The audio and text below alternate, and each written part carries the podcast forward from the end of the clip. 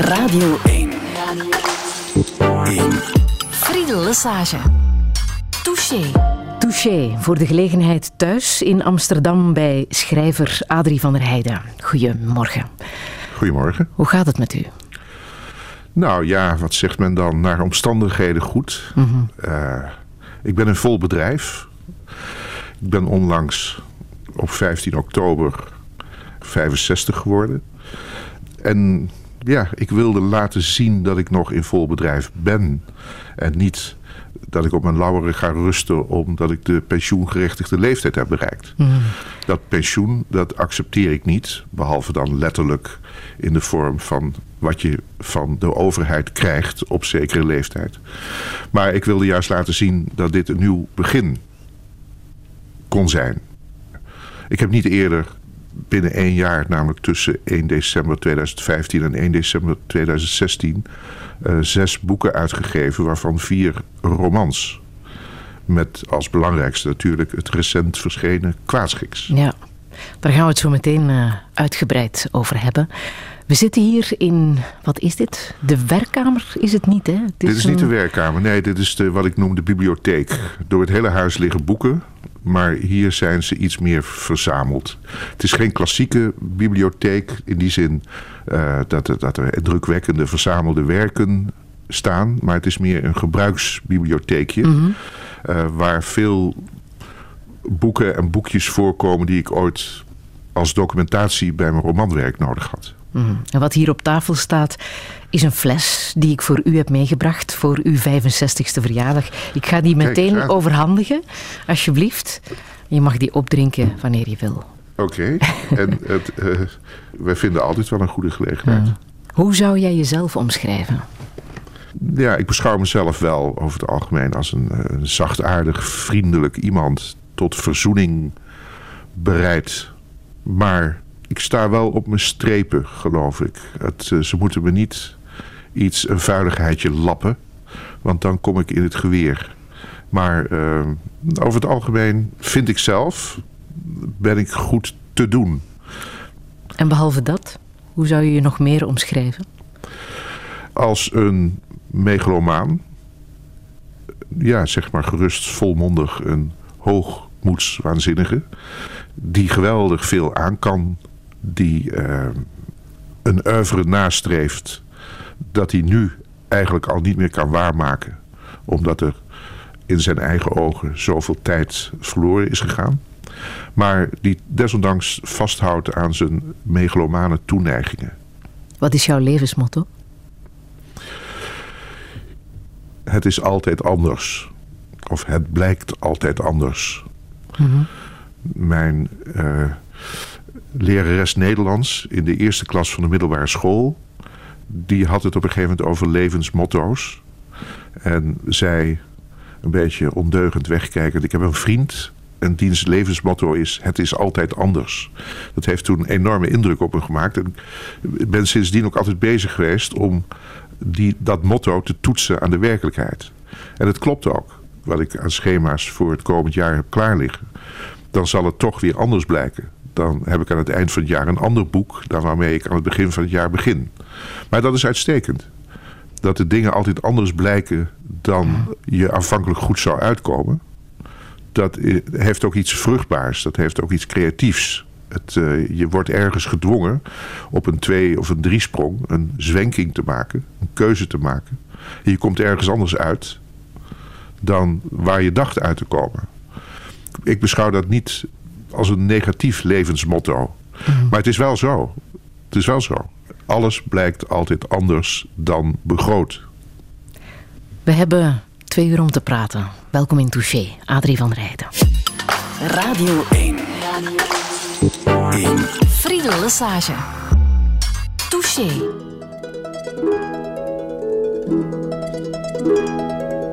Wednesday morning at five o'clock as the day begins.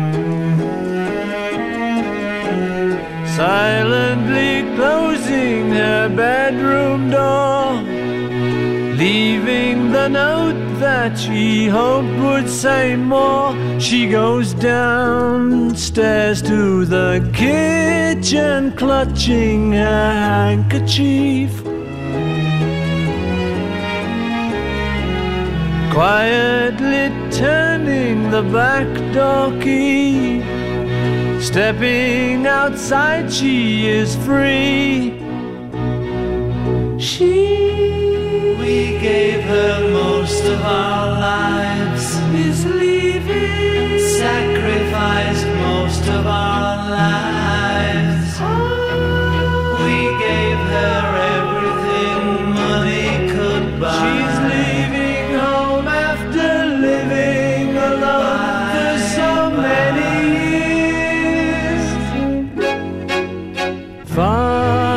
Snores as his wife gets into a dressing gown. Picks up the letter that's lying there. Standing alone at the top of the stairs, she breaks down and cries to her husband, Daddy, our baby's gone. Why would she treat us so thoughtlessly? How could she do this to me? She, we never thought of ourselves. Never a thought for ourselves.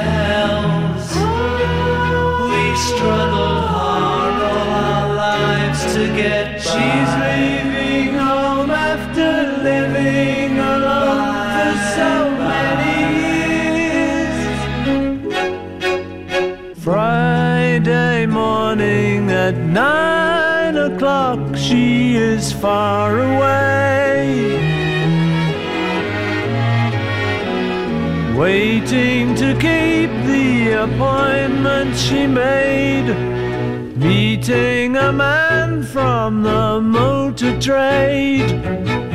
She, what did we do that was wrong?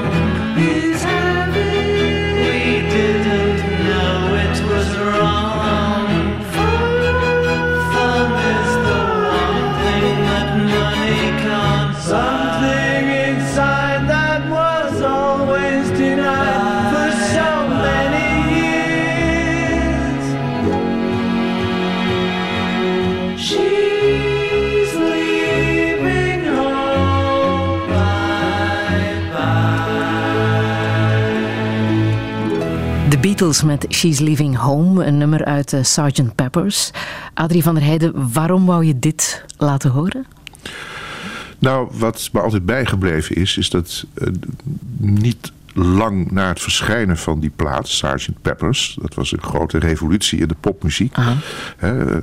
Eindelijk werd songwriting kunst. En Leonard Bernstein, toch een eh, exponent van klassieke muziek, iemand die zelf de klassieke muziek in de 20e eeuw opnieuw groot heeft gemaakt, die zei over dat nummer: She's Leaving Home kan concurreren met de beste liederen van Schubert. Nou, als zo iemand dat zegt, dan, eh, dan ga je natuurlijk met hele andere oren naar zo'n nummer luisteren. En dat heb ik ook gedaan. Het viel me, de, de klassieke kwaliteiten daarvan, zonder dat de moderne tijd verlogend werd, vielen me op. Eh, Eleanor Rigby, dat is ook zo'n eh, klassiek nummer dat volgens mij eh, het kan opnemen tegen het beste van Schubert. Op 15 oktober bent u 65 geworden. ehm, en net als Paul McCartney ga je nog lang niet met pensioen. Welke betekenis heeft die leeftijd voor jou, 65? Ik herinner me de 65ste verjaardag van mijn grootvader. Opa van der Graft, de vader van mijn moeder.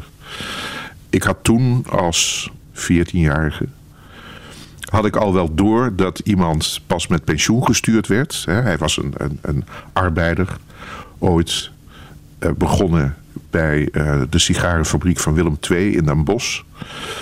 Geëindigd op de, eh, de, de bakkelietfabriek van Philips. Die man hebben ze echt helemaal uitgeperst, als een energie uit hem geknepen. Voordat ze hem afdankte. En uh, hij had nog even de illusie dat hij na zijn pensioen, ja, dat het, uh, het vrije leven zou beginnen. En dat hij van alles zou kunnen doen. Hij zou een groot Merklin-achtig landschap voor de elektrische trein van zijn zoon gaan bouwen, enzovoort, enzovoort.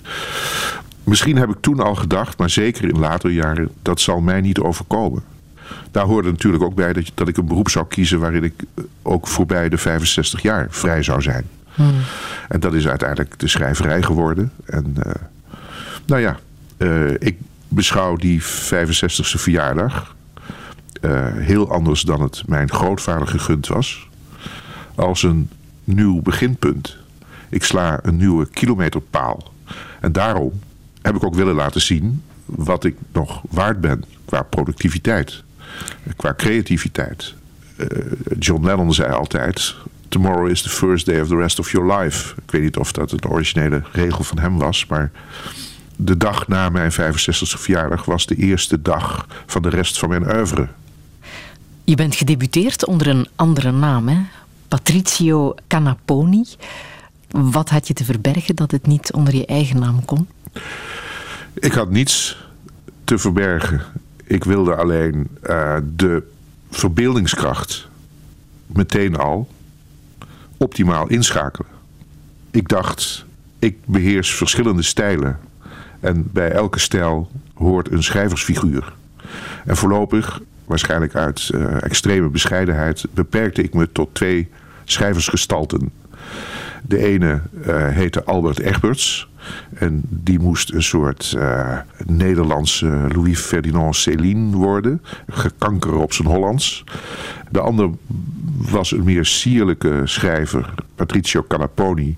Die wat meer zuidelijk mediterraan licht in zijn proza toeliet. En die twee figuren wilde ik, ieder met hun eigen boek, tegen elkaar uitspelen. En ik, als de schrijver uh, Adrie van der Heijden, zou achter die twee schrijversgestalten geheel verdwijnen. Dat was althans de illusie. Mm-hmm. Maar die twee schrijversfiguren die gingen niet gelijk met elkaar op. Patricio Canaponi was eerder klaar. En bij de uitgeverij waar ze werk van Canaponi hadden gelezen...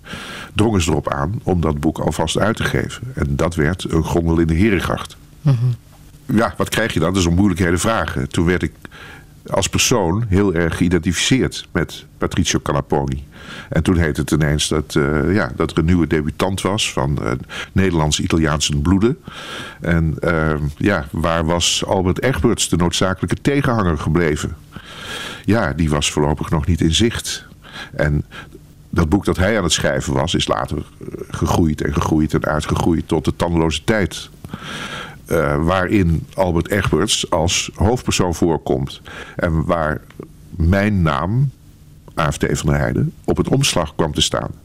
Maar goed, toen was het kwaad al geschied met die Canaponi. Hm. Mijn experiment om me achter twee schrijversgestalten te verschuilen...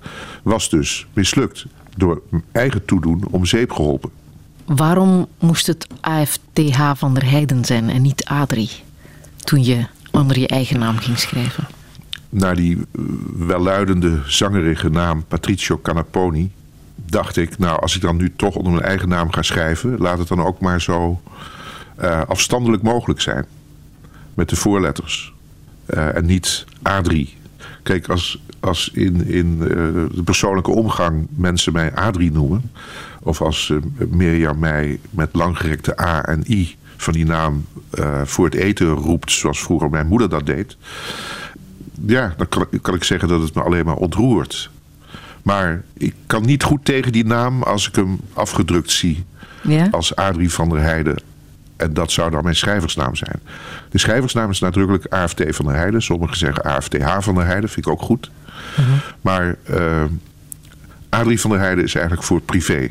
Hoewel ik natuurlijk ja, je bereikt op een gegeven moment enige bekendheid. En dan gaan mensen je vanzelf Adrie van der Heijden noemen. Vind ik ook best hoor. Dat, dat gaat het me niet om. Maar in druk moet het blijven AFTH van der Heijden. Ah. En, uh, maar waarom vind ik het geen mooie naam? Ik vind dat. Uh, ja, ik vind eigenlijk dat een voornaam op zijn minst begrensd moet worden door één medeklinker. Liever nog door twee. Ja. Willem. Wim. Mijn voornaam begint met een aanzwellende A. En eindigt met een wegzwellende I. En dat vind ik te, te veel klank. Daar heb ik nooit aan kunnen wennen. Dat is nou typisch het soort naam om iemand op een kilometer afstand te roepen voor het eten, zoals mijn moeder deed. Dan klinkt het goed, dan heb je er iets aan. Als ze over uw schrijverschap schrijven of praten, dan hebben ze het over schrijverschap in de breedte. Dat komt ook in, uh, in uw boeken voor. Wat is dat precies? In de tandloze tijd. Mm -hmm. En dat zit hem tot in de titel gaat het over uh, leven in de breedte. Dat is een persoonlijke filosofische notie van Albert Egberts. De belangrijkste figuur uit de tandloze tijd. Uh, het, komt er in het kort op neer dat uh, Albert Egberts een soort innerlijk leven voorstaat. Hij wil de tijd die buiten hemzelf zich zo meedogenloos en onherroepelijk in de lengte ontrolt via de klok, via de kalender. Die wil hij naar binnen laten slaan. Om daar innerlijk die tijd in de breedte te rekken. Om van elk moment dat hij zich toe-eigent een eeuwig moment te maken. En ja, oké, dat is de belangrijkste notie uit de tandeloze tijd... die mensen altijd blijven herhalen. Maar dat wordt dan ook weer geënt op de schrijver en zijn manier van schrijven. Van, hè, het is niet alleen zo dat zijn hoofdpersoon aan leven in de breedte doet, maar de schrijver die schrijft ook in de breedte. Hè. Kijk maar naar die uitdijende cyclus. Nou, prima, als de lezer er zo over denkt, dan mag dat. Dat is wat ze zeggen over u, hè, dat u geen boeken schrijft, maar een oeuvre. Maar is er één boek dat u zelf het meeste uh, aan het hart ligt? waar u zelf echt het meeste trots op bent? Nee, zo'n boek is er niet. Misschien dat ik wel het meest trots ben op de cyclus De Tandloze Tijd. Omdat dat toch ook uiteindelijk opgebouwd zal blijken te zijn uh, als één boek. Dat uit verschillende bouwstenen bestaat. Die op wonderlijke wijze, hoe verschillend die boeken onderling ook vaak zijn, uh, in elkaar blijken te passen. Maar goed, het ligt toch uh, wat complexer. Toen, toen ik twintig was, begon ik mijn eerste roman te schrijven in de zomer van 1972. De bedoeling was, want ik was toen al uh, heel ernstig besmet met megalomanie. De bedoeling was dat in dat ene boek dat ik toen aan het schrijven was, daar zou alles in staan. Alles wat ik te zeggen had, alles wat ik op gebied van uh, romankunst en filosofie te zeggen had, zou daarin komen. En dan hoefde ik meteen ook nooit meer een tweede boek te schrijven. En ik had daar ook een letterlijke voorstelling van. Dat ik in de zomertijd, dat ik in een uh, wit pak met een witte hoek op, hoed op langs terrassen zou flaneren. En dat mensen zouden zeggen, schrijf toch nog eens zo'n boek jongen. Je kunt het zo goed. En dan zou ik dit gebaar maken, mijn handen ten hemel. Ja, maar wat moet ik? Alles staat er al in. Er is maar één boek. Er kan niet meer dan één boek zijn. Mm. Nou, misschien zit die schrijver nog steeds in me. Die vindt dat, dat je alles in één boek moet schrijven. Hè? Die tekst die je toen heeft geschreven in 72, bestaat die nog? Ligt die hier ergens? Nou, die ligt niet hier in de bibliotheek. Die ligt boven in een la. Gaat er ooit iets mee gebeuren? Er bestaat een zogeheten oerboekenreeks... waar mensen als Jeroen Brouwers, Helle Haase ja. in opgenomen zijn ik geloof dat de redactie van die oerboekenreeks dat liefst over twee jaar zou doen. Als ik 40 jaar in het vak zit. Ja, de bedoeling is om dat oorspronkelijke manuscript in de oerboekenreeks op te nemen. Aha. Maar ik denk dat de voornaamste conclusie zal zijn van nou, uh, het is maar goed dat hij later door is gegaan met schrijven. Ja. Want uh, er stond wel degelijk niet alles in.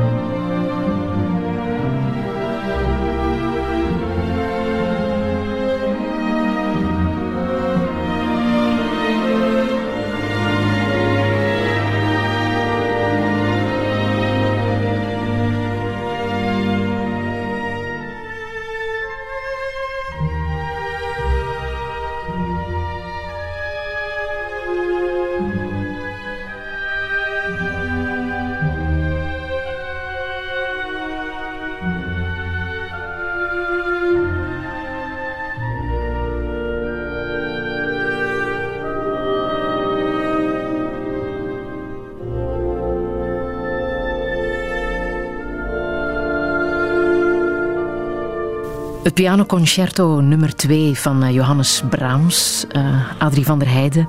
Waaraan doet u dit denken? In het langzame deel zit een, een, een cello solo. En ehm, als ik die hoor, dan hoor ik mijn moeder in de keuken zingen. Een, een, een tophit uit een musical uit haar tijd, uit haar jonge jaren. Oh Rosemary, I Love You. En uh, mijn moeder vertelde vaak over die film. Ik heb hem nooit gezien. Maar over een of andere wilde cowgirl. Die uh, in een kano voer en goed met revolvers overweg kon. zo stel ik me dat voor. Maar door die cello solo heen hoor ik de stem van mijn moeder. Wat voor iemand was zij, uw moeder? Ja, een hele plichtsgetrouwe vrouw. Maar ook wel met een, ja, een soort gedrilde plichtsgetrouwheid. Uh, zoals laatst de moeder van een jeugdvriend citeerde uit de mond van zijn moeder. Die weer een boezemvriendin, een jeugdvriendin van mijn moeder was. Toosje, dat was mijn moeder. Catharina, Toos. Uh, Toosje die runde daar de hele familie met vijf kinderen. En dat was ook zo. Mijn grootmoeder, haar moeder, was een beetje een lui uitgevallen vrouw. Ik hield veel van haar, maar ik had toen nog niet door dat ze eigenlijk uh, haar omgeving manipuleerde met haar luiheid. Zo, zo iemand die altijd, uh, zoals dat toen heette, ziek of onderweg was. Hm. En met luie hand druiven plukte van een druiventros op een nachtkastje. Ondertussen haar 11, 12-jarige dochter het huishouden liet doen. En mijn moeder was er heel trots op dat ze op een huishoudschool zat. Maar daar werd ze op een gegeven moment afgehaald door een maatschappelijk werkster. Omdat uh, ja, ze moest thuis helpen, want haar moeder was ziekelijk. Nou, die moeder was zo gezond als een vis. Maar nou ja, die was nou eenmaal graag lui en moe. Mijn moeder was de oudste. Ja, die deed de was voor al die kinderen. En die zorgde dat ze naar school gingen. En uh, uh, veegde snotneuzen af. En uh, ze had daar een dagtaak aan. En uw vader? Wat voor herinneringen heeft u aan uw vader?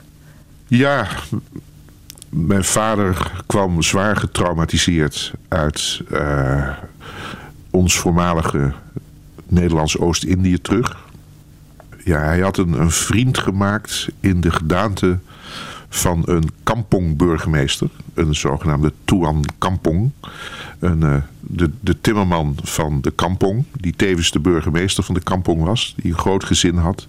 Mijn vader was bevriend met dat gezin. En op een avond kwam het uit dat hij buiten de palissade op wacht stond en toen niet gemerkt heeft dat jonge revolutionairen, hè, dat waren dus de opstandelingen tegen het Nederlands gezag, uh, die palissade binnengeslopen waren en het hele gezin hebben afgeslacht. Dat waren dus die vrienden van mijn vader als jongetje al was ik gefascineerd door foto's, kleine foto's met kartelrandjes uit de schoenendoos van het familiealbum. Uh, een berg lichaamsdelen, afgehakte hoofden, et. Dus die militairen die hebben daar ook nog foto's van gemaakt, die dan in ons familiealbum terecht zijn gekomen. Nou ja, ook al had dat album dan alleen maar de gedaante van een schoenendoos. Dat speelde zich af op Zuid-Sumatra. En mijn vader werd toen overgeplaatst naar Java naar Batavia, het huidige Jakarta. En daar mocht hij zijn rijbewijs halen. Zijn uh, vrachtwagenrijbewijs. En toen mocht hij, dat, was, dat gold als een luizenbaantje. Hij mocht toen uh, ja, Nederlandse radiobonzen van Radio Hollanda van het vliegveld halen. En er ook weer naartoe brengen. Uh, dat waren allemaal bonzen die later bij de Nederlandse televisie terecht zijn gekomen. En daar raakte hij mee bevriend. Die namen hem mee naar de uh, officierssociëteit. Uh, en daar gaven ze hem dan, dat, dat ging dan niet per glas, maar per fles. Hè, fles port. Iedereen fles port voor zich. En dan nog een fles port. Daar heeft hij leren drinken. En dat in combinatie met zijn trauma. Het was ook nog zo dat kort na elkaar allebei zijn ouders overleden. En dat waren feiten die hem uh, te laat werden meegedeeld, medegedeeld. Te laat om nog naar de begrafenis uh, te gaan. Dat was natuurlijk opzet. Want ja, dat kostte weer wat. Dan moest je iemand met het vliegtuig naar het vaderland sturen en weer terughalen. En, uh, dus dat werd verzwegen. onder die traumatische omstandigheden heeft hij leren drinken. En daar kon hij na terugkeer in Nederland niet mee ophouden. En uh, ja, vorig jaar werd de film De Helfveeg opgenomen. In een huis, huisje moet ik zeggen. Dat als twee druppels water leek op mijn geboortehuis. Uh, dat is het enige huis dat niet gerestaureerd was. Maar uh, waar alles nog in zat. Glas in lood, de oorspronkelijke indeling. Toen viel me op, mijn ouders woonden kort na een huwelijk met hun eerste twee kinderen bij mijn grootouders in. Nou, dat was een kamertje van krap 2 bij 3. En daar woonden dan vier mensen. Mijn vader die, die hield dat niet uit, zeker op zondag niet. Dan ging hij, uh, dan ging hij biljarten met zijn oude dienstmakkers. En bleef dan de hele zondag weg. En kwam dan dronken terug. En, nou ja, eigenlijk uh, heeft dat mijn hele jeugd overschaduwd. Er zat, er zat ook een goed mens in hem. Mm -hmm. En uh, ik hield van die man. Maar ik hield niet van... Uh, ik hield van Dr. Jekyll, maar niet van Mr. Hyde. S'avonds uit de kroeg in het weekend kwam Mr. Hyde thuis en sloeg de boel kort en klein. En uh, was een tiran, een gewelddadige tiran voor zijn gezin. En hoe hing u daar als kind mee om? Uh, voornamelijk roerloos. Ik, geloof, ik, kan me herinneren dat ik één keer voor hem heb gestaan en hem geniepige uh, trapjes tegen zijn scheenbeen gaf, net onder de knie. En, maar hij was zo verdoofd dat hij dat niet eens voelde. Maar ja, ik lag s'nachts uh, urenlang wakker. En lag dan als het ware op een zinloze, op een vruchteloze manier het monster in huis te bedwingen. Zolang ik maar met mijn aandacht erbij bleef, uh, zou het wel meevallen. Uh, dat was eigenlijk mijn enige verzet. En het putte me uit. En ja, actief heb ik eigenlijk nooit iets voor elkaar gekregen om zijn huiselijke tirannie een halt toe te roepen. Was schrijven dan op een of andere manier een vlucht uit die werkelijkheid? Nou ja, als je bedenkt uh, het soort gedachten die ik had, het soort uh, bezwerende visioenen die ik s'nachts had als ik als jongetje wakker lag dat is later natuurlijk in mijn boeken terechtgekomen. Toen heb ik er nog poëzie van kunnen maken. Om je een voorbeeld te geven. Ik zorgde er altijd voor dat ik, voordat ik vermoedde dat mijn vader op zaterdagmiddag de kroeg inging, vroeg ik zijn mes. Hij had een scherp mes, een, knipmes, de kniep noemde hij dat. Uh, en daar ging ik dan mijn kleurpotloden een beurt mee geven. Die ging ik met dat mes aanscherpen. Dan kwamen die kleurige strepen dwars gearceerd over het lemmet te staan. Waardoor het ineens een vrolijk mes werd. Een, ja, een indianenmes met, met kleuren. En uh, dat was zo'n bezweringsritueel. Maar hij klapte even vaak dat mes gewoon open. Mm. Om zijn gezin daarmee te bedreigen. Uh, maar dat zijn wel beelden die ik later onthouden heb. En opgeschreven heb. Dus zo heb ik toch nog van die weekend ellende uh, enige poëzie weten te maken. U heeft uh, filosofie gestudeerd, hè? Met welke ambitie wou u filosofie gaan doen? Ik heb geen doktersgraad gehaald. Ik ben voortijdig afgehaakt. Maar ik wist al wel vanaf de middelbare school dat het uiteindelijk op de romanschrijverij uit zou draaien. Dan kun je Nederlands gaan studeren. Mm -hmm. Maar je kunt ook je literaire ambitie voeden met, met filosofie. Nee, filosofie biedt, net als literatuur, ook een vorm.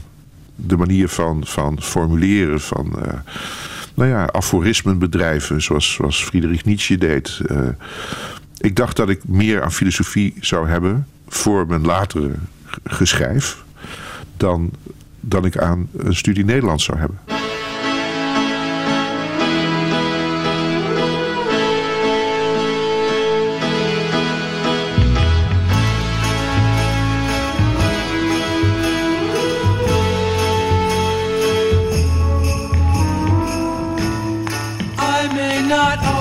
Always love you.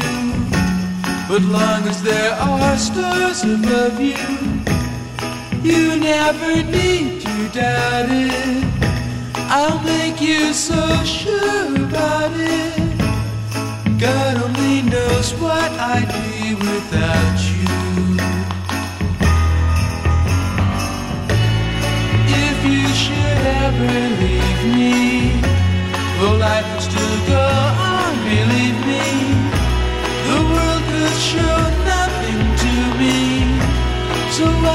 what would living do me? God only knows what I'd be without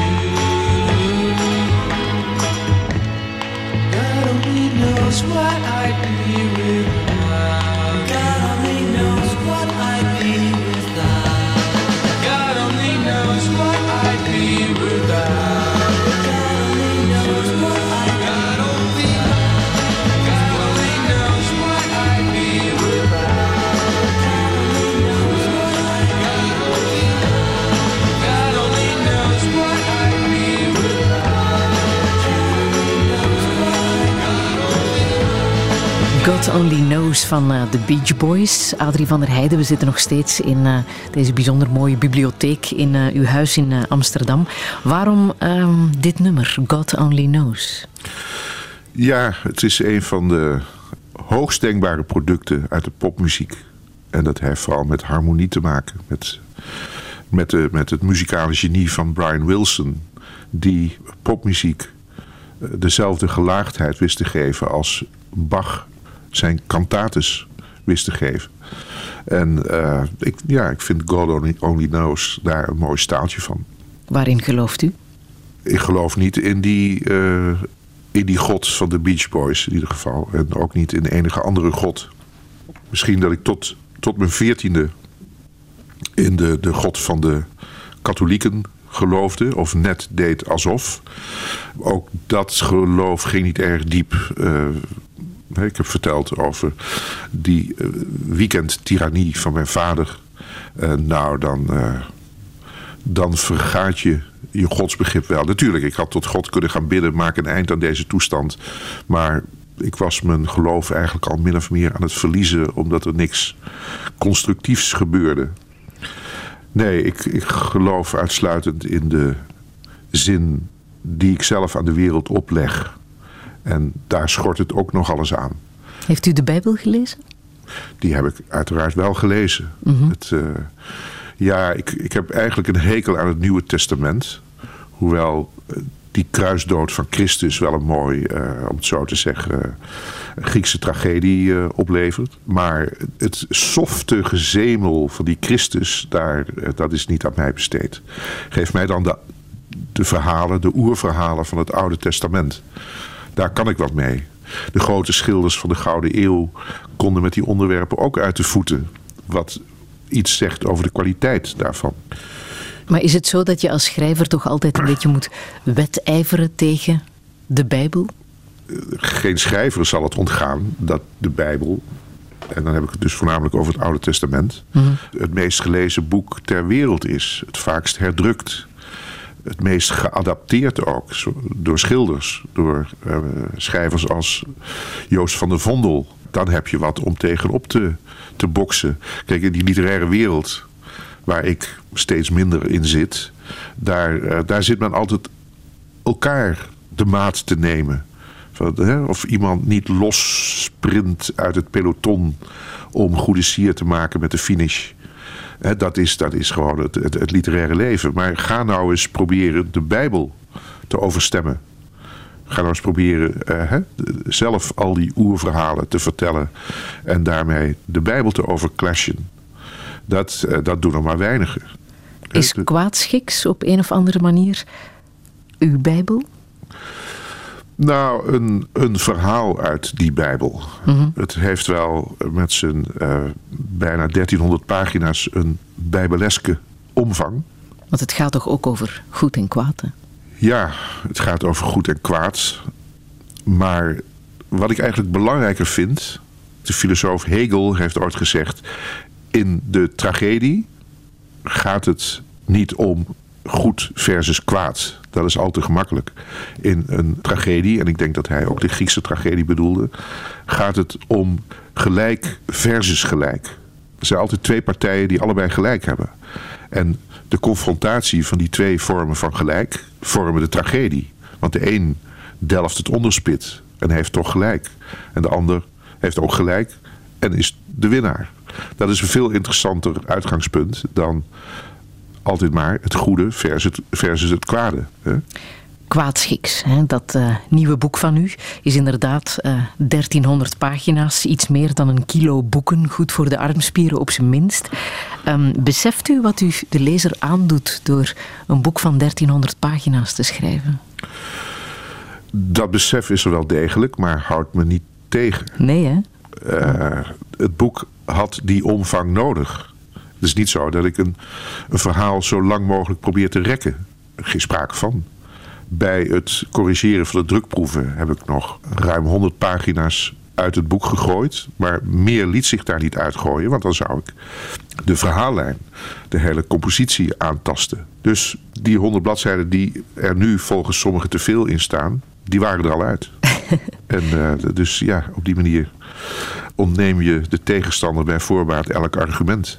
Maar wilt u de lezer ook opnieuw aanzetten om gewoon meer tijd te nemen om te lezen? Ja, dat is in deze tijd natuurlijk wel een streven. We leven toch niet meer in een tijd dat mensen uh, het geduld hebben voor zo'n groot boek. Maar ja, daar staat er weer tegenover. We leven nu in een tijd dat mensen aan binge-watching doen. Ze hebben een heel weekend of een hele vrije week hebben ze over voor het bekijken van alle seizoenen van één en dezelfde televisieserie. Binge-watching, naar analogie van binge-drinking. Coma-zuipen. Binge-watching is dus coma kijken. Als je het vrij vertaalt in het Nederlands. Nou, ik, ik heb serieus bestudeerd hoe je tot binge-reading zou kunnen komen. Ja, dan moet je misschien ook denken aan een... Uh, aan een boek in delen. Waar je elke avond een, een deel, deeltje zou kunnen. Jij hebt uitzicht op de kast met uh, Simenons. Mm -hmm. Dat zijn meestal kleine romans van 180 hooguit 200 pagina's. Die hij op heel korte tijd ook schreef. Hè? Die hij ook ja. in korte tijd schreef. En die ook in korte tijd zijn uit te lezen. In een avond. Nou ja, kortom, na analogie van het binge-watchen heb ik dat binge reading bedacht. En ik ga het nog uitvoeren ook. Als experiment. ik ben voor, ik ben voor. Binge reading. Ik vind het een fantastisch begrip nu al. Het is begonnen, um, dit boek, met een artikel in de krant, dacht ik. Hè, acht jaar geleden. De moord op een agente in uh, Amstelveen. Um, een artikel dat u uitknipt met uw uh, schaar. Byzantijnse schaar, uh, om precies te zijn. Die schaar is belangrijk, hè? in uw schrijverscarrière? Uh, de schaar als voorwerp en dan inderdaad uh, de schaar die uit twee stukken bestaat, uh, waarvan de, de twee helften door een klinknagel bij elkaar worden gehouden. Die schaar is ook een symbool van schepping en vernietiging. Ik herinner me dat jullie grote schrijver Hugo Claus eind jaren zeventig een soort um, herschikking van zijn beeldende werk maakte. Hij uh, verknipte tekeningen en maakte daar nieuwe collages van. Die hij als nieuw werk in een galerie hing. Cees Notenboom heeft daar toen een uh, toespraak bij gehouden... waarin die schaar als symbool voorkwam. Later uh, las ik in een interview, een interview met een Amsterdamse straatjunk... die auto's openbrak met een bepaald duur type schaar. En ik stelde me die schaar op een bepaalde opengeklapte manier in zijn hand voor. En dat was op de een of andere manier het beeld, het beginbeeld van de tandloze tijd. Als het goed is, zal ik ooit de tandloze tijd beëindigen met een beeld dat in al zijn gruwelijkheid mij dierbaar is.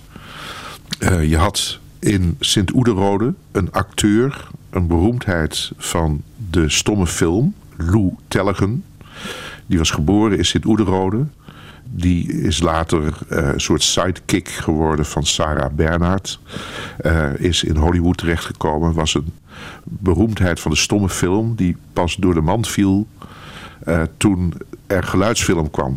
Want toen bleek natuurlijk dat hij Amerikaans met een Brabants accent sprak. Hij raakte aan lage wal en heeft uiteindelijk met een gouden schaar harakiri gepleegd. Terwijl alle uitgeknipte recensies van zijn betere dagen om hem heen lagen. Dat heeft me altijd uh, geïntrigeerd. Vooral ook omdat mijn grootvader, van vaderskant... die was ook geboren in Sint-Oederode. was een leeftijdgenoot van hem. Die heeft altijd beweerd dat deze Lou Tellegen... overigens een oud-oom van de schrijver Toon Tellegen... Mm uh, dat deze Lou Tellegen een jeugdvriend van hem was. En dat hij, dat hij die ook wel eens op de fiets is gaan opzoeken in Parijs. Toen deze Lou Tellegen daar uh, model stond voor de beeldhouwer Rodin. Dat zou een slotbeeld van de tandloze tijd kunnen zijn. Nu weten we het einde al. ja, maar daar moet ik meteen aan toevoegen dat de tandeloze tijd eigenlijk niet toestaat dat het afgerond wordt. Want dat boek, de hele tandeloze tijd, is een soort paralleltrein van mijn leven. Een parallel universum. Ja, dan, uh, dan moet die tandeloze tijd mij ook noodzakelijk overleven. Dus die trein die schiet nog even wat verder door nadat ik al gestopt ben. Maar goed, dus die, uh, die schaar, daarom durf ik het nu wel te verklappen over die gouden schaar. Want ik weet dat het anders zal gaan. Kwaadschiks is uh, het zesde deel van uh, De Tandeloze Tijd. En uh, daarin volgen we een etmaal lang Nicodemus Dorlas, een copywriter met behoorlijk wat kwalijke karaktertrekken. Dan denk ik dat is een figuur waar u zowat acht jaar lang mee heeft samengeleefd in uw werkkamer. Hoe was dat om met zo'n man te moeten doorbrengen? Nou, mijn redding was nou juist dat ik niet acht jaar lang onafgebroken met hem heb hoeven leven. Hoewel dus wel af en toe zes weken, twee maanden verspreid over die acht jaar. Maar toch, een echt aangenaam figuur is het niet, hè, die Nico Dorlas? Nee, het is een uh, onomwonden psychopaat. Uh, hoe was dat voor mij?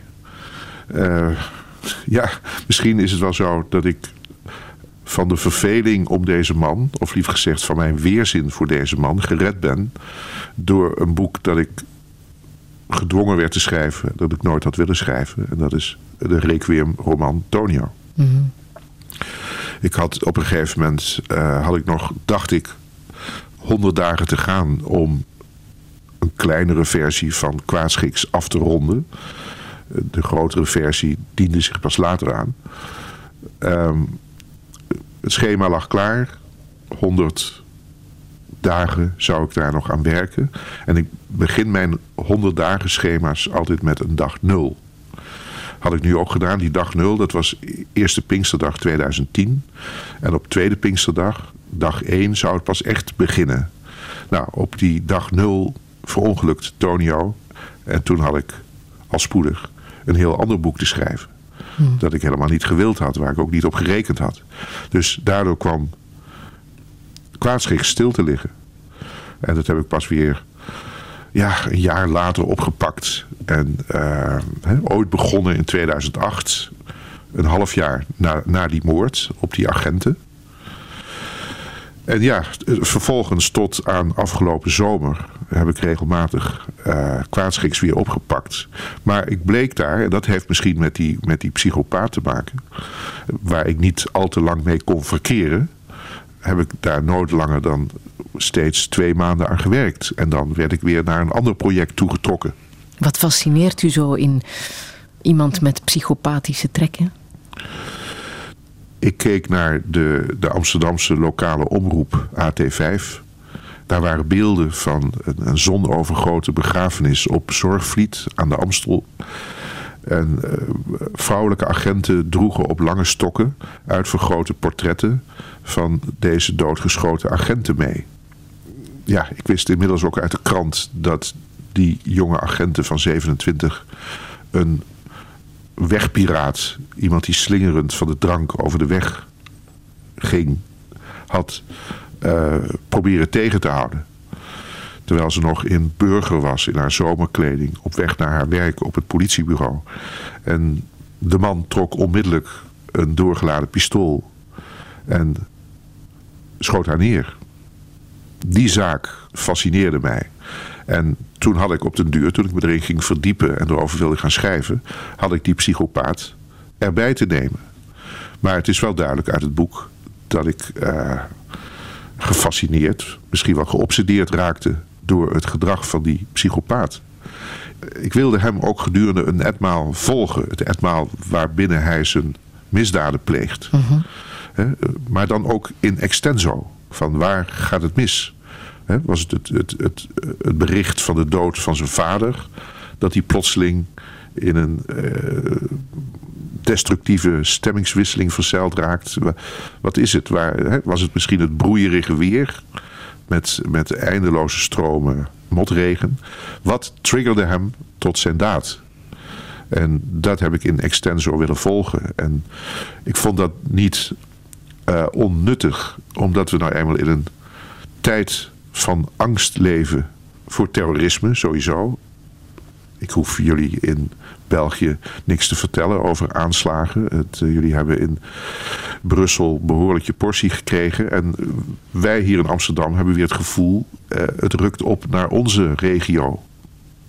Maar je hebt niet alleen terroristen. Je hebt ook wat tegenwoordig steeds vaker wordt genoemd de lone wolves. Hè? De, de, de, de verwarde personen, de gestoorden... die om zich heen gaan schieten en dan eventueel, omdat het een, een, een, hype is, zich op islamitische staat beroepen. Van ja, daar hebben ze die opdracht van gekregen. Dus ik wilde geen portret geven van een terrorist. Uh, een, een, een, weinig kansrijk iemand uit Molenbeek of zo. Maar ik wilde nou juist uit een andere kamp iemand op de voet volgen gedurende een etmaal van wild om zich heen schieten. Mhm. En dat was deze gestoorde, verwarde man. Deze psychopaat in potentie, die ook daadwerkelijk gedurende dat etmaal zich tot een psychopaat, een actieve psychopaat, ontwikkelt. Hij leidt aan apneu, daar weet u alles over, hè? Uh, ik leid daar zelf aan. En verder heb ik bij mezelf niet veel psychopathische trekjes kunnen ontdekken. Uh, apneu is, is niet een, uh, een synoniem voor, voor psychopathologie. Maar ik weet wel wat voor uitwerking het apneu-syndroom op iemand heeft. Totdat je behandeld wordt en met een apneuapparaat een heel eindje zelf kunt cureren. Mm -hmm. Ik heb het ernstig genoeg gehad om te kunnen merken wat het met je stemming doet. Dat je persoonsverschuiving kunt ondergaan. Hoe ver ging dat bij u? Nou, het, uh, ik werd er, om het eufemistisch te zeggen, nogal humeurig door. Ja. En uh, dat je gewoon verbaasd over je eigen stemmingswisselingen. Maar ik ben nooit woest om me heen gaan slaan of zo. Maar het, het is toch lastig voor je omgeving. Om, uh, en, en, en je gezondheid raakt er door geschaad. Mm -hmm. Het is een hele gevaarlijke ziekte. Hij leidt ook aan dipsomanie, die Nico Dorlas, het dwangmatige drinken. Ook iets wat, wat u kent, denk ik. Nou, nee. Ik wil niet zeggen dat ik nooit een, een borrel drink. Nooit een stevige borrel drink. Dat, maar ja, ik weet niet. Ik denk toch dat langzamerhand dat als je het, het werk dat ik verzet heb voor de literatuur, dat, dat er dan uh, geen dipsomanie overblijft. Mm -hmm. Dat maar gaat niet samen. Dat gaat gewoon niet samen. En, maar ik heb daar ook geen talent voor. Ik heb genoeg mensen meegemaakt die ja, die gewoon zodanig allergisch voor alcohol zijn. Maar dan bedoel ik dus niet allergisch dat ze het tegenhouden. Maar uh, gewoon als ze eenmaal beginnen, dat ze niet meer kunnen stoppen. Dat is een vreselijke ziekte. Mhm. En dat, dat is wat, wat, wat ze alcoholisme noemen. Nou, daar heb ik, daar heb ik nooit talent voor gehad. Hm, U weet waar de grens ligt. Ja, maar die grens die, die, die tekent zich vanzelf af. Dat, uh, ik hoef niet bang te zijn dat ik erin blijf hangen. Maar is het ook een boodschap die u wilt meegeven? Hoe ja, nefast alcohol kan zijn in een mensenleven? Harry Moody zei ooit, uh, na, naar aanleiding van de Tweede Wereldoorlog... Je kunt maar beter als iets of iemand je dreigt te verpletteren... weten wie of wat je verplettert. Dan kun je beter je, het vizier omhoog klappen... en degene die jou wil vernietigen recht in het gezicht kijken. Dat was wel een ambitie die ik met dit boek had... om het leven van zo'n gestoorde, verwarde man... tot op de bodem uit te diepen. Althans gedurende dat ene etmaal. En de lezer te laten zien wat hem zou kunnen verpletteren. Omdat die mensen nou eenmaal onder ons leven. nog niet zo lang geleden uh, was er zo iemand in München die om zich heen begon te schieten. Een nog erger geval in Florida. Waar iemand uh, een, hele homodisco uh, leeg schoot met zijn geweer. En zulke verwarden en gestoorden zijn onder ons. Ze zijn onder ons. Ik heb nog muziek uit de film Chinatown van uh, Roman Polanski. Uh, film uit 74, die u uh, zowat de beste film ooit vindt. Ja, ik vind dat onder de goede films die ik ken... Chinatown van Polanski het meest de Griekse tragedie benadert. Het scenario liep aanvankelijk goed af... En Polanski heeft in de laatste nacht voor de opnames heeft hij uh, het slot van het scenario herschreven. Waardoor het ook afliep als een Griekse tragedie. Het gaat over een, moeder die het steeds over haar zusje heeft. Maar dat zusje blijkt tegelijkertijd haar dochter te zijn. Omdat haar eigen vader de vader is van haar zusje, dochter. Daardoor werd het pas een goede film. De scenario schrijver legde het hoofd in de schoot en zei... ja, kijk, hij heeft wel zitten morrelen aan mijn verhaal. Maar ja, uh, een paar jaar geleden hebben ze de zwangere echtgenote van Roman Polanski vermoord. Zijn visie op een film ziet er heel anders uit dan mijn visie. Daar hebben we dan die schitterende film Chinatown aan te danken.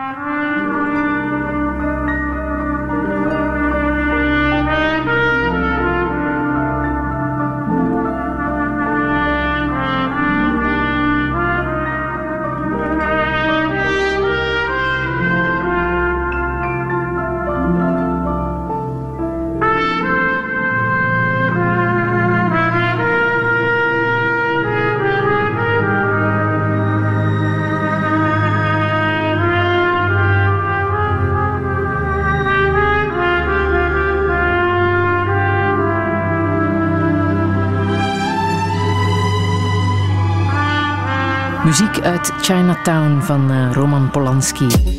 Radio 1. 1. Friedel Lesage. Touché. Een bijzondere touché vanuit Amsterdam ten huize AFTH van der Heijden. De schrijver is zo net 65 geworden. Als tractatie schonk hij ons de roman Kwaadschiks. Meer dan 1 kilogram literatuur waarmee hij ons wil aanzetten tot binge-reading. En waarmee hij wil wedijveren met het Oude Testament. Want dat is toch wat een schrijver doet, zich meten met de Bijbel.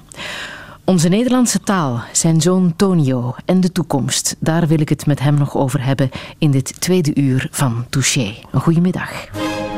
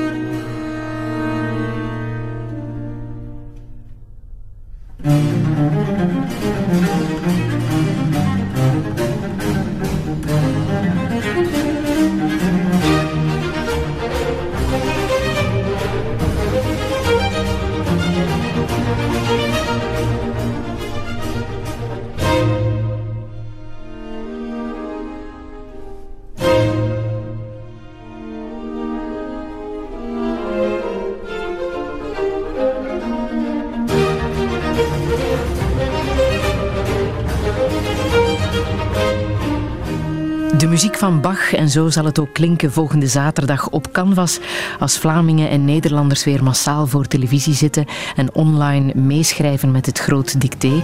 Het dicté dat dit jaar van uw hand is, hè, Adi van der Heijden. Wordt het moeilijk dit jaar? Ik vond het zelf, nadat ik de tekst uh, min of meer definitief had gemaakt, niet zo moeilijk. Nee? Maar ja, daar kunnen anderen weer anders over denken. ik heb in ieder geval me erop toegelegd om niet de deelnemers over elk woord te laten struikelen. Dat, ik wil ze nog wel een beetje zelfrespect gunnen. Ja, maar mogen we er al iets van weten? Uh, nee, er of heeft u een contract van geheimhouding ondertekend? opgelegd. Ja. Uh, ik was uh, een tijd geleden in Zertogenbos. Daar werd me door een journalist van de Volkskrant gevraagd... maar je kunt toch wel op zijn minst de titel van het dicté geven. En bijna had ik me vergalopeerd. Maar ik besefte nog net op het juiste moment dat de titel ook een woord is dat in de tekst voorkomt. In de dictétekst. Mm Dus als ik het had verraden, dan zou in ieder geval heel Nederland en heel Vlaanderen, uh, althans voor zover ze van die avond op de hoogte waren, uh, het woord kunnen opzoeken. En dan was er dus al één struikelstrip vergeven geweest. Ah, ah. Maar u bent echt ja, fantastisch in de Nederlandse taal. Hè? Maar hoe doet u dat? Want u, u tikt op een gewone tikmachine. U werkt niet met een computer. Schrijft u foutloos als u zo'n boek als Kwaadschiks... Uh... Nou, foutloos schrijft niemand. Maar gelukkig zijn er altijd nog uh, redacteuren. Maar die autocorrectie, die heeft u niet, hè? Nee, nee, nee. nee. Ik heb een uh, ouderwetse elektrische IBM. En vaker dan vroeger schrijf ik een tekst, een hoofdstuk, een roman... Uh, rechtstreeks op blanco papier. 30 jaar geleden vertrouwde ik mezelf pas op de typemachine... als ik eerst de tekst met de hand had geschreven door de jaren heen word je efficiënter. Je durft meer. Ik denk dat ik een visueel geheugen heb voor woorden. Dat ik een zin ook een fractie eerder dan dat ik hem opschrijf voor me zie. Als beeld. Ja, dat zijn zo van die verworvenheden waar je je voordeel mee doet. Aan u kan ik het vragen. Is het Nederlands een moeilijke taal? Uh, het Nederlands is voor mij geen moeilijke taal. Ik kan, ik kan me voorstellen dat het voor een, een, een, buitenlander, iemand die opgegroeid is in een andere taal, als zo iemand, bijvoorbeeld een vluchteling, een asielzoeker, gedwongen wordt het Nederlands te leren, dat het een moeilijke taal kan zijn, ja. Maar u stoort zich um, aan het feit dat um, Nederland wordt gezien als een onbeduidend land met een uh, taal en een literatuur die niet meetellen. Ik heb nog nooit van mijn leven hoeven zeggen... Hè, was ik nou maar in het Engels taalgebied opgegroeid? Uh, was ik maar schrijver in het Engels taalgebied... dan zou ik dit zoveel compacter hebben kunnen formuleren. Dat is allemaal onzin. Het, het, het Nederlands kan alles uitdrukken. Elke nuance, gevoelsnuance, uh, beschrijvingsnuance, alles. En daarom ben ik ook trots op die taal. En ja. het is een wereldtaal. U heeft de taal zelfs bedankt hè? toen u de PC Hoofdprijs uh, kreeg. Heeft u de taal uitdrukkelijk bedankt? Ja, ja, zeker. Ook om die bunkers van de Nederlandse taal beschaamd te maken. De Nederlandse taal is mijn belangrijkste werktuig. Veel belangrijker dan, dan, dan mijn vulpen en mijn typemachine ik ben nog nooit teleurgesteld geraakt in de Nederlandse taal. Ik heb nog nooit hoeven zeggen, hier schiet het Nederlands tekort. Dan is het goed dat zoiets als het groot dicté nog altijd bestaat en dat we elk jaar ook op zoek gaan naar woorden van het jaar. Ik weet niet of u ons lijstje uh, heeft gezien wat uh, mogelijk het woord van het jaar zou kunnen zijn voor, voor Vlaanderen. Uh, de strijd gaat tussen betonstop, brexodus, meldhond, plascontract, Pokémon-terreur, Samsung-seks, schermbedrijf, stroomchinees, Trumpisme en verblijfsbaby. Er zijn een paar echt Vlaamse woorden bij, merk ik zelf. Ja, ja nou ja, zo, zo op het eerste gehoor zijn het allemaal woorden die geen blijvertjes zijn.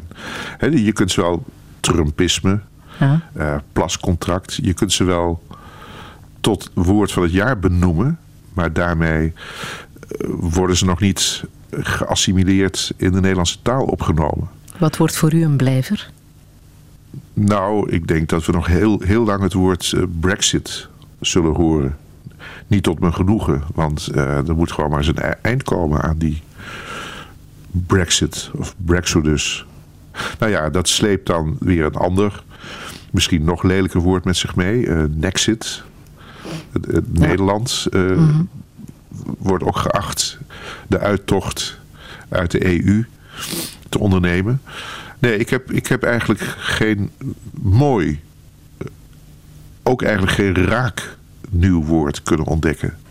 Degenen die daar erg goed in waren, in, in neologismen, maar dat waren dan niet noodzakelijk de woorden van het jaar, dat waren van Koten en de Bie. He, met woorden als uh, regelneef en doemdenken. Uh, dat zijn uh, klassiekers uit de jaren zeventig al. Die blijven. Die zijn gewoon in de Nederlandse taal opgenomen. U zorgt wel voor een heropwaardering, vind ik zelf, van het woord kwaadschiks. Dat was echt wel heel ver weg. En nu ja. is het de titel van uw nieuwste boek.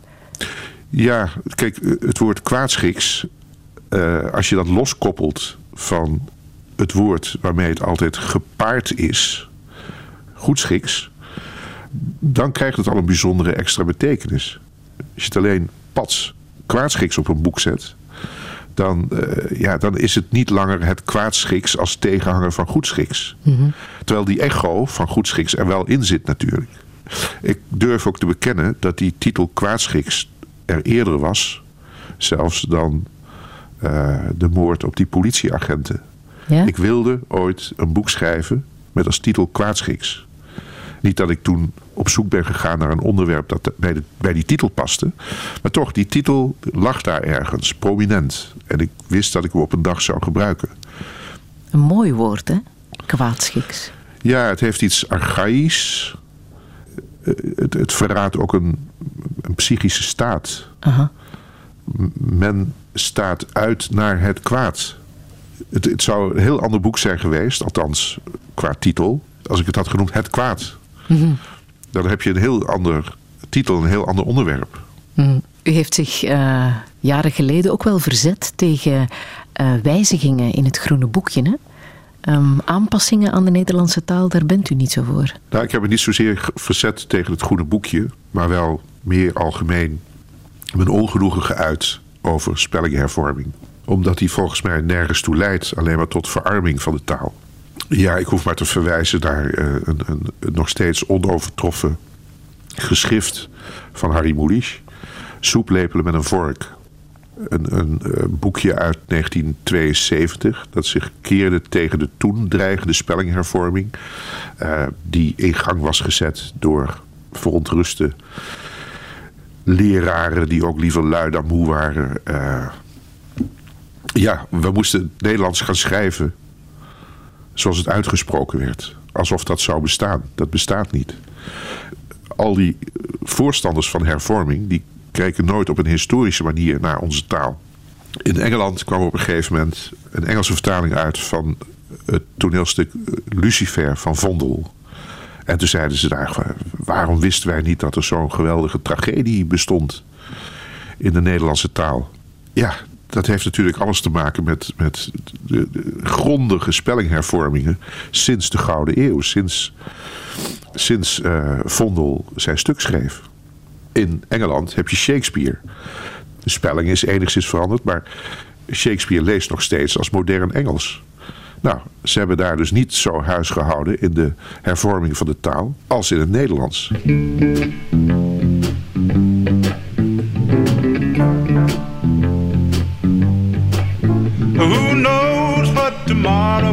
Maybe sunshine and maybe rain.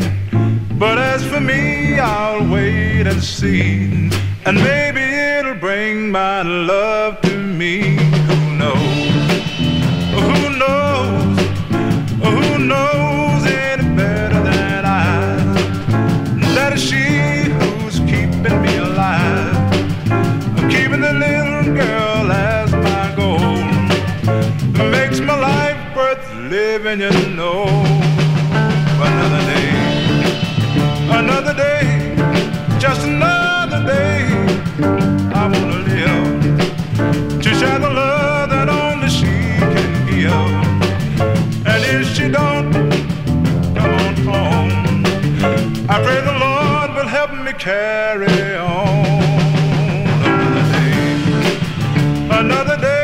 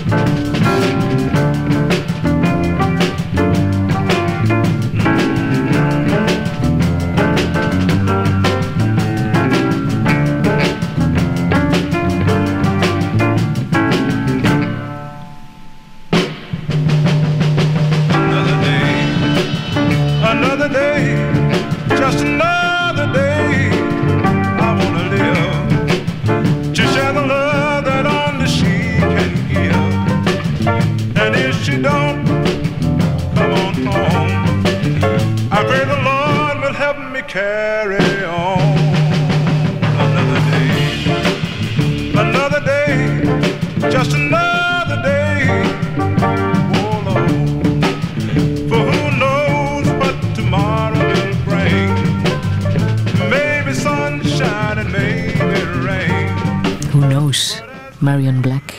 Ja, dat was een favoriet nummer van hem. Het is heel goed dat, je dat, eh, dat jullie dat uitgekozen hebben. Eh, het zit in eh, de soundtrack van de film Tonio. Het is ook de muziek die op zijn iPod stond hè, van jouw zoon Tonio. De verfilming is er nu van uw Requiem roman.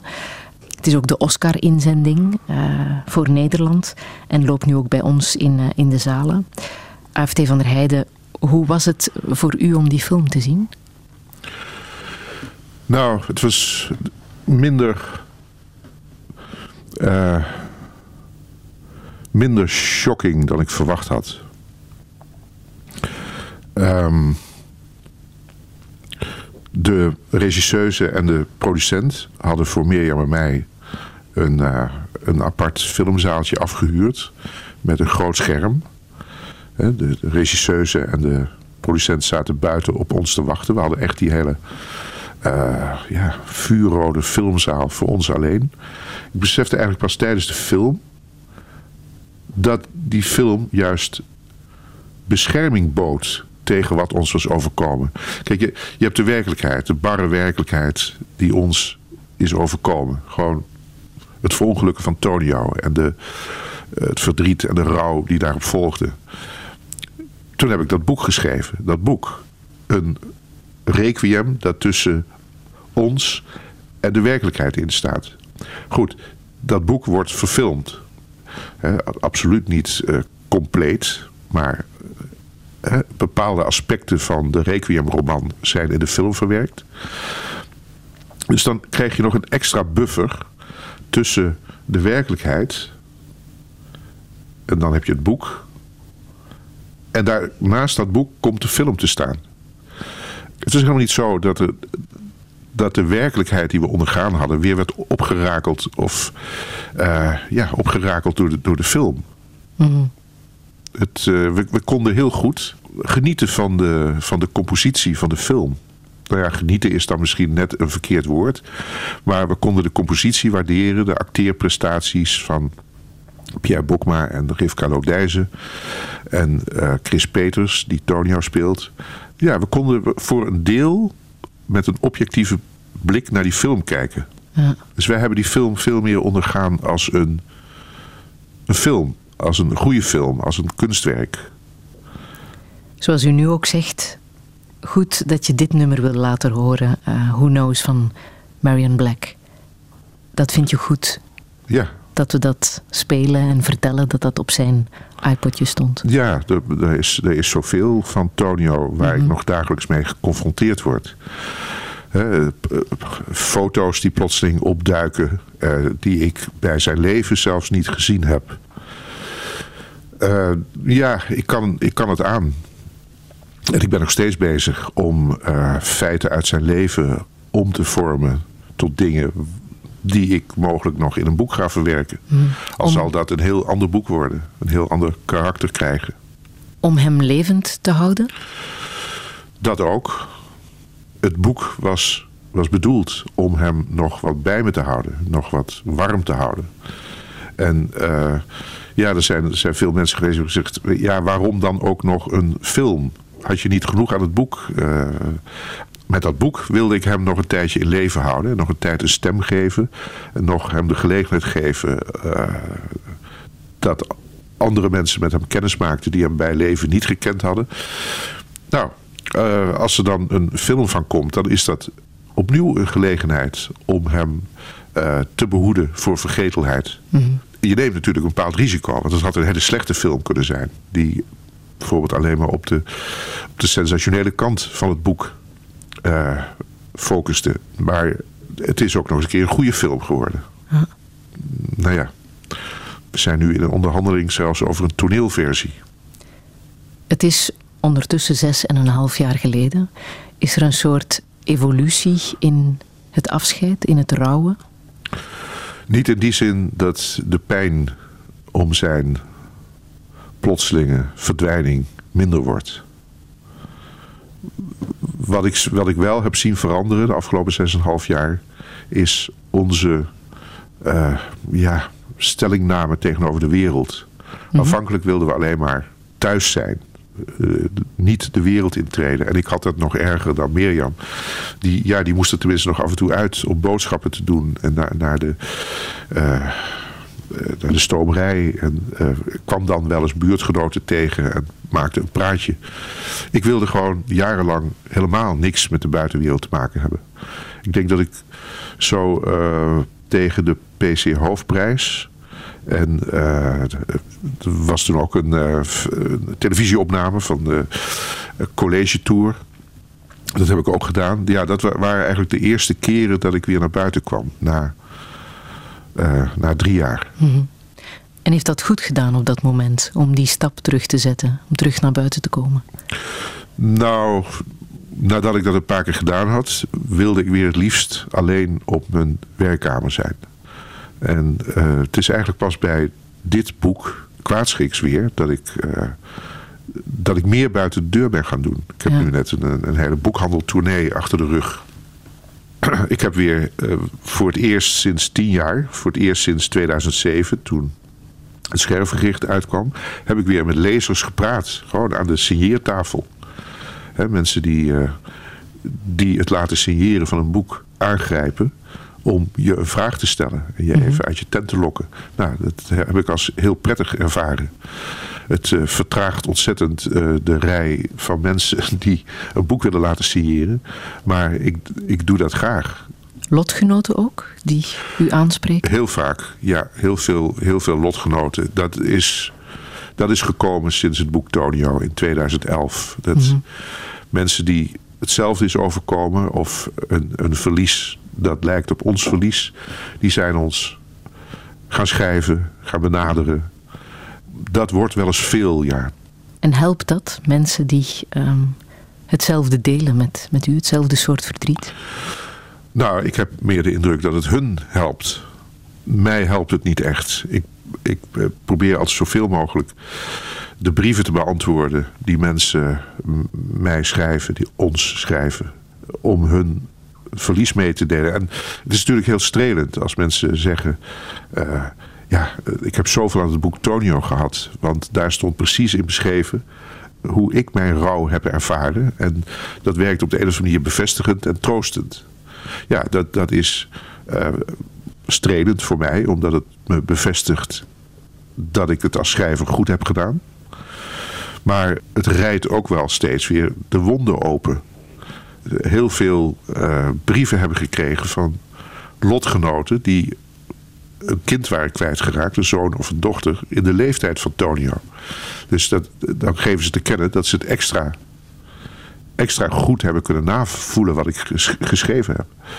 En dat, dat, gaat wel eens, dat gaat wel eens drukken. En toch kan ik het niet laten om zulke hartverscheurende brieven te beantwoorden. -hmm.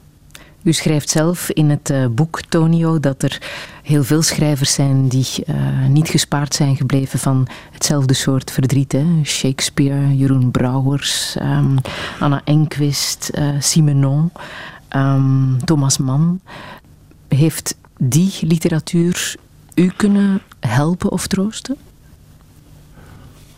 Nou, het, misschien dat het me eerder geholpen en getroost heeft voordat mij iets dergelijks overkwam. Als ik lees dat de, oudste zoon van Thomas Mann zelfmoord heeft gepleegd.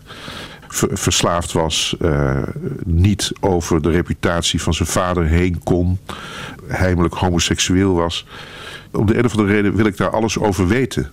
Hè? Omdat vroeg of laat overkomen ons allemaal erge dingen lezen over andermans ongeluk... Dat, uh, betekent ook je, je wapenen tegen het ongeluk dat je nog te goed hebt. Dus ik, ik zou kunnen zeggen dat ik met terugwerkende kracht... iets aan dergelijke boeken gehad heb. Waarin heeft het u veranderd? Ik, ik vond altijd... Kijk, toen Tonio verongelukte... Uh, liep ik tegen de 60 dat, dat voelde ik helemaal niet. En ik was er niet mee bezig. De, mijn leeftijd was een abstractum. Pas toen hij er niet meer was, begon die leeftijd te drukken. Tegelijkertijd ontrok de voortgang van de tijd, de voortgang van mijn leeftijd, ontrok zich aan mijn waarneming. Het had ook met onverschilligheid te maken. En een ander opzicht waarin het me veranderd heeft, is mijn houding tegenover mijn werk. Ik was ineens bereid uh, na het wegvallen van Tonio om al mijn tijd in mijn werk te steken. Dat was niet een opwelling of een gril. Uh, dat, dat is iets wat de afgelopen 6,5 jaar uh, zich dag in dag uit heeft afgespeeld. En vroeger dacht ik nog wel eens, ja, maar jongen, je kunt toch ook niet al je tijd in dat papier steken. Doe ook eens iets anders. Nee, ik vind nu gewoon elke pagina die ik schrijf uh, de moeite waard. Als het maar nou ja, van het niveau is dat ik mezelf stel. Heeft u kwaadheid gevoeld? Nee, ik, heb niet, ik ben niet echt woedend geweest op sommige momenten na. Bij vlagen misschien. Maar niet een, een constante woede bijvoorbeeld tegen de persoon die Tonio aangereden heeft. Ik had me daarin vast kunnen bijten. Hij reed 67 kilometer per uur in een bocht waar hij 50 mocht. Ik had kunnen zeggen, nou ik bijt me daarin vast. Ik rust niet voordat hij uh, gevonnist of op zijn minst beboet is. Ik wist dat dat me zou uithollen. Mm -hmm. En gelukkig dacht Mirjam daar hetzelfde over. Die wilde ook niet eindeloos procederen en dat je dan op een gegeven moment in de krant leest... hij heeft 80 uur werkstraf gekregen. En uh, bovendien ontbrak bij ons die rancune ook. Alles wees erop dat, dat deze persoon die achter het stuur zat... Uh, overigens van een, een Suzuki Swift... een rode Suzuki Swift... dat deze persoon ook geweldig geschrokken moet zijn... door wat er gebeurde. Het is niet iemand die, die, die is doorgereden. Het is gewoon iemand die zich uh, heeft laten verhoren diezelfde nacht. En uh, ik kan me voorstellen dat deze persoon nu al 6,5 jaar uh, zich steeds te pletter schikt als de naam Tonio weer opduikt. Steeds weer wordt die jongen die ook maar twee jaar ouder was dan Tonio, die wordt geconfronteerd met dat portret van Tonio, met die naam. En altijd weer met de mededeling. Ja, hij is op 21-jarige leeftijd uh, op straat doodgereden. Een rode Suzuki Swift. En die komt ook voor in kwaadschikse. Meer dan eens. Ja, het is natuurlijk niet zo dat ik een rode Suzuki Swift in kwaadschiks heb rond laten rijden. Omdat Tonio was aangereden door een rode Suzuki Swift. Want die rode Suzuki Swift zat al in het boek. Ik heb geen behoefte om dat te gaan bewijzen. Maar uh, in uh, een versie van Kwaadschiks die ik in april 2010... een maand voor Tonio's dood inleverde bij de Bezige Bij... daar reed een rode Suzuki Swift in rond... die uh, later overgespoten werd. Dat gegeven zat daar al in. Mirjam en ik zaten een paar dagen na Tonio's dood bij de verkeerspolitie. En daar lieten ze onze situatieschets van het ongeluk zien. Er was een, uh, een rood autootje ingekleurd op het kruispunt waar het allemaal gebeurd is. ik vroeg toen langs mijn neus weg, wat, is het, wat was het ik had, ik had een voorstelling van een Mercedes of zo. Ik weet ook niet waarom. Toen vroeg ik, wat voor auto was het? Een Suzuki Swift, zei toen die rechercheur van de verkeerspolitie. Zei, oh, Suzuki Swift. Ik ben net een, een boek aan het, aan het schrijven waarin een rode Suzuki Swift rondrijdt. Die op een gegeven moment zwart gespoten wordt. Uh, dat schijnt dus ook met deze Suzuki Swift te zijn gebeurd. Maar dat begreep je niet. Ik bedoelde het symbolisch natuurlijk. En ik legde het ook uit. Maar ja, politiemensen die denken niet de hele dag door in symbolen. Ik leg het uit. Ja, ik bedoel dat deze Suzuki Swift door dit ongeluk in feite ook zwart overgespoten raakte. Want een soort lijkauto werd. Mhm. En uh, ja, dat, zoiets kun je niet bedenken. Ik, ik had me nog kunnen voorstellen dat ik als een soort eer, eerbetoon aan Tonio... dat ik in kwaadschiks vervolgens een rode Suzuki Swift toeliet. Al dan niet overgespoten in het zwart. Nee, het stond er al. En dan ga ik het er niet alsnog uithalen. Dan denk ik, ja, dan heeft het zo moeten zijn. Het heeft ongetwijfeld ook de band met uh, Mirjam uh, veranderd, versterkt ook, lees ik. Op welke manier? Ja, je hebt plotseling uh, niet meer alleen samen een kind. Maar je hebt, je hebt plotseling ook samen, naast dat kind dat je altijd al had, heb je een dood kind. Er is een, een band bijgekomen. Mm Weet je, we, we, waren altijd al een hecht driemanschap. En uh, hoe paradoxaal het ook klinkt die hechtheid is alleen maar toegenomen doordat één van de drie wegviel. Dus degene die wegviel heeft voor een extra sterke band gezorgd. Helpt het om over hem te praten als daar behoefte aan is? We praten heel veel over hem. En uh, eens per week hebben we wel zo'n ontspannen situatie, ontspannen avond. Na uh, een week werken. Dat we ons naast elkaar op de bank nestelen met een borrel erbij. Daar heb je die borrel weer. Uh, en ja, dat is dan de, de, de een beetje banale toverdrank om hem tevoorschijn te roepen. We, we, raken wat ontspannender en durven ook gemakkelijker over hem te praten. En daar reist hij dan op tussen ons in. Uh, daar hebben we nooit moeite mee gehad. Het, uh, Tonio verbaasde zich er altijd al over. Vaak niet met zoveel woorden, maar ik merkte het aan zijn reacties. Dat hij, dat hij het wel aangenaam vond dat zijn ouders eigenlijk altijd met elkaar in gesprek bleven. Mhm. En ja, als ik je vertel, vorige maand was het 37 jaar geleden dat ik Mirjam leerde kennen op haar 20ste verjaardag. En uh, we zijn toen met elkaar in gesprek geraakt en daar nooit mee opgehouden. En misschien dat we daar nu ook een nieuwe, uh, ook namens Tonio met elkaar moeten praten. Dat we daar ons voordeel mee doen. Liefde, wat is dat? Ja, als we dat wisten, konden we er misschien wel een receptje voor uitschrijven. Maar uh, ik heb wel uh, gemerkt, vooral sinds Tonio's dood, wat liefde in de praktijk betekent.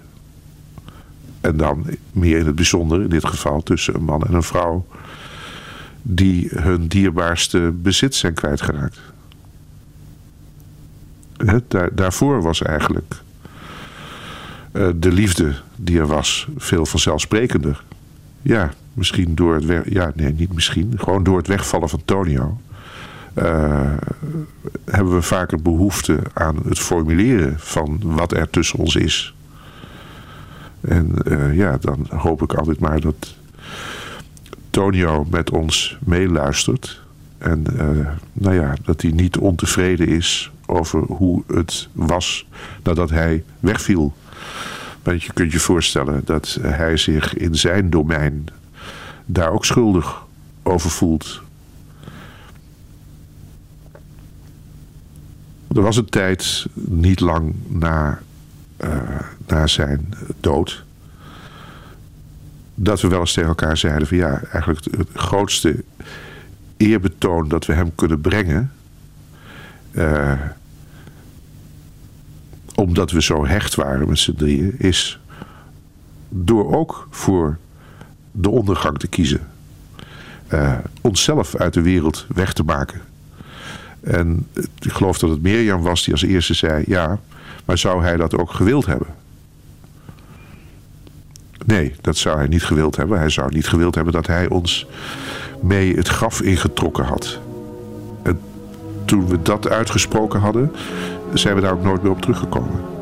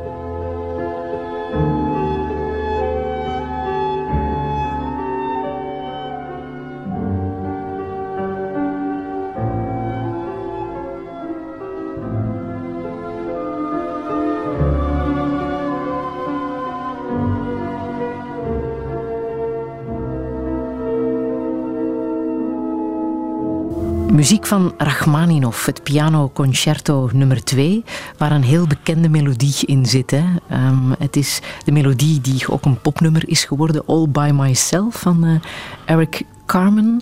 Daar heb jij iets mee, die combinatie van klassieke muziek en, en popmuziek. En wat ze van elkaar hebben geërfd. Ja, nou, uh, Rachmaninov hoort zozeer bij de 20e eeuw. En de 20e eeuw associeer ik zodanig met al te moderne klassieke muziek. Dat het een openbaring was toen ik een pianoconcert van Rachmaninoff hoorde.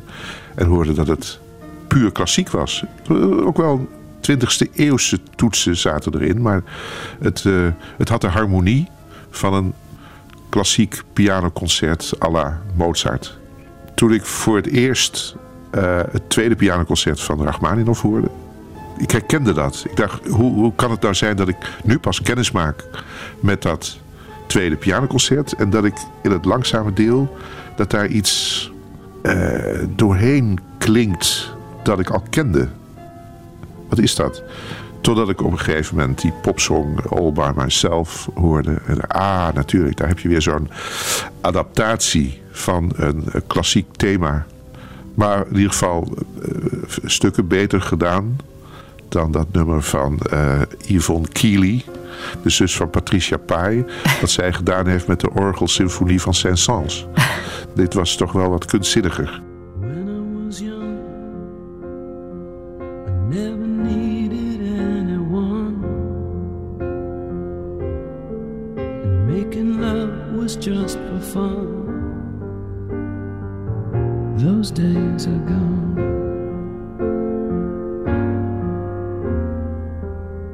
Living alone. I think of all the friends I've known. But when I dial the telephone, nobody's home.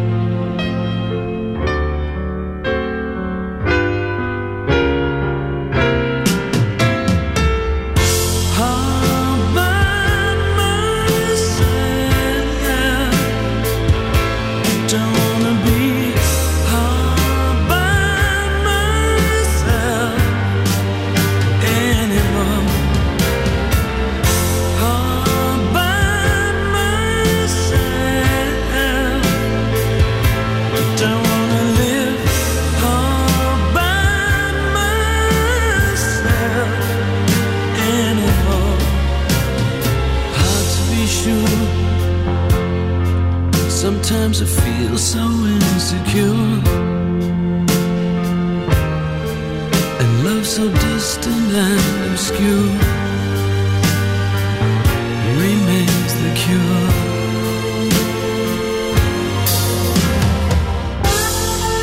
Adrie van der Heijden, wat zou u nog willen in het leven? Want u bent nu 65 geworden. Wat zou u echt nog willen in het leven? Nou, ik zou het liefst eh, doorgaan op de voet van nu. Van mij zul je nu niet horen van ja, ik wil nog dat en dat land bereizen. Ik wil nog eh, eh, een prijs ophalen in Duitsland, waar ook al mijn boeken vertaald worden. Eh, ik- het, het allerergste wat je zou kunnen bedenken om mij toe te denken. Van ja, ik zou toch nog wel, nu ik mijn zoon verloren heb, een, nog een keer vader willen worden. Dat al helemaal niet. Nee, ik zou het liefst nog heel lang doorgaan op deze weg. En de ambities die door een, een grilliger manier van leven in het verleden zijn blijven liggen, alsnog waarmaken. Wat doet u om gezond te blijven? Eh, nou ja, ik zei het al, die borrel op vrijdagavond. nee, het is. eh, ik ben niet zo'n eh, gezondheidsfreak, maar anders dan mijn postuur misschien verraadt, ben ik geen grote eter en ook geen eh, eh, gourmet. Nee? Eh, dat, nee, ik, ik eet om het te voeden. En dat, als je dat bij elkaar optelt per dag, dan, nou, dan heb je misschien iets meer voedsel dan op een ontbijtbordje past. Maar ook niet heel veel meer. Mirjam verbaast zich er altijd over hoe weinig ik eigenlijk eet. En eh, nou ja, kijk, die. eh, je hoeft, je hoeft natuurlijk geen alcoholist te zijn om toch af en toe een flinke borrel te nemen. Ik denk dat daar wel veel calorieën vandaan komen in mijn geval. En ik ben daar bevattelijk voor. En eh, nou ja, ik heb boven op de slaapkamer heb ik een loopband staan. Ik heb een home trainer staan. Maar ik doe minder aan beweging dan eigenlijk zou moeten. Dat is, Iets in mij vindt het zonde. Eh, tot mijn achttiende heb ik niet gerookt. Toen kreeg ik 100 gulden van mijn ouders. En daarna heb ik ook nooit gerookt tot op de dag van vandaag. Die gezondheidsclaim heb ik in ieder geval. Wat lees je? Terwijl je al je hele leven, al, al meer dan 40 jaar, eh, zittend doorbrengt. Om te proberen eens een goed boek te schrijven, lees je in de krant: eh, zitten is dodelijk. Zitten is het nieuwe roken. Weet je, binnenkort moeten we verplicht van staatswegen een t-shirt aan waarop staat: zitten is dodelijk. Dat- misschien ook nog met zo'n hoge puntmuts op waar hetzelfde verwijt op staat. Nou, ik vind dat wel een hard eh, gelach. Het, eh, straks dan staat er op elk boek dat, dat je in de boekhandel legaal koopt, eh, staat lezen is dodelijk. Want ja, voor lezen moet je, bij, moet je zitten. Ja, tenzij je het op een loopband op de sportschool doet. Maar ik vind dat een, een, een, een nare ontwikkeling, om het zo te zeggen. Want ik kan geen boek schrijven terwijl ik sta, aan een lessenaar sta. Zeggen die crash-diëten, daar doe je ook niet meer aan. Nee, daar ben ik op hoog tijd. bevel van de artsen mee opgehouden. Want dat was juist mijn grote zonde. Mhm. Dat je, ja, op een gegeven moment, hoe begon het ooit? Ik werd een paar kilo te zwaar, vond ik.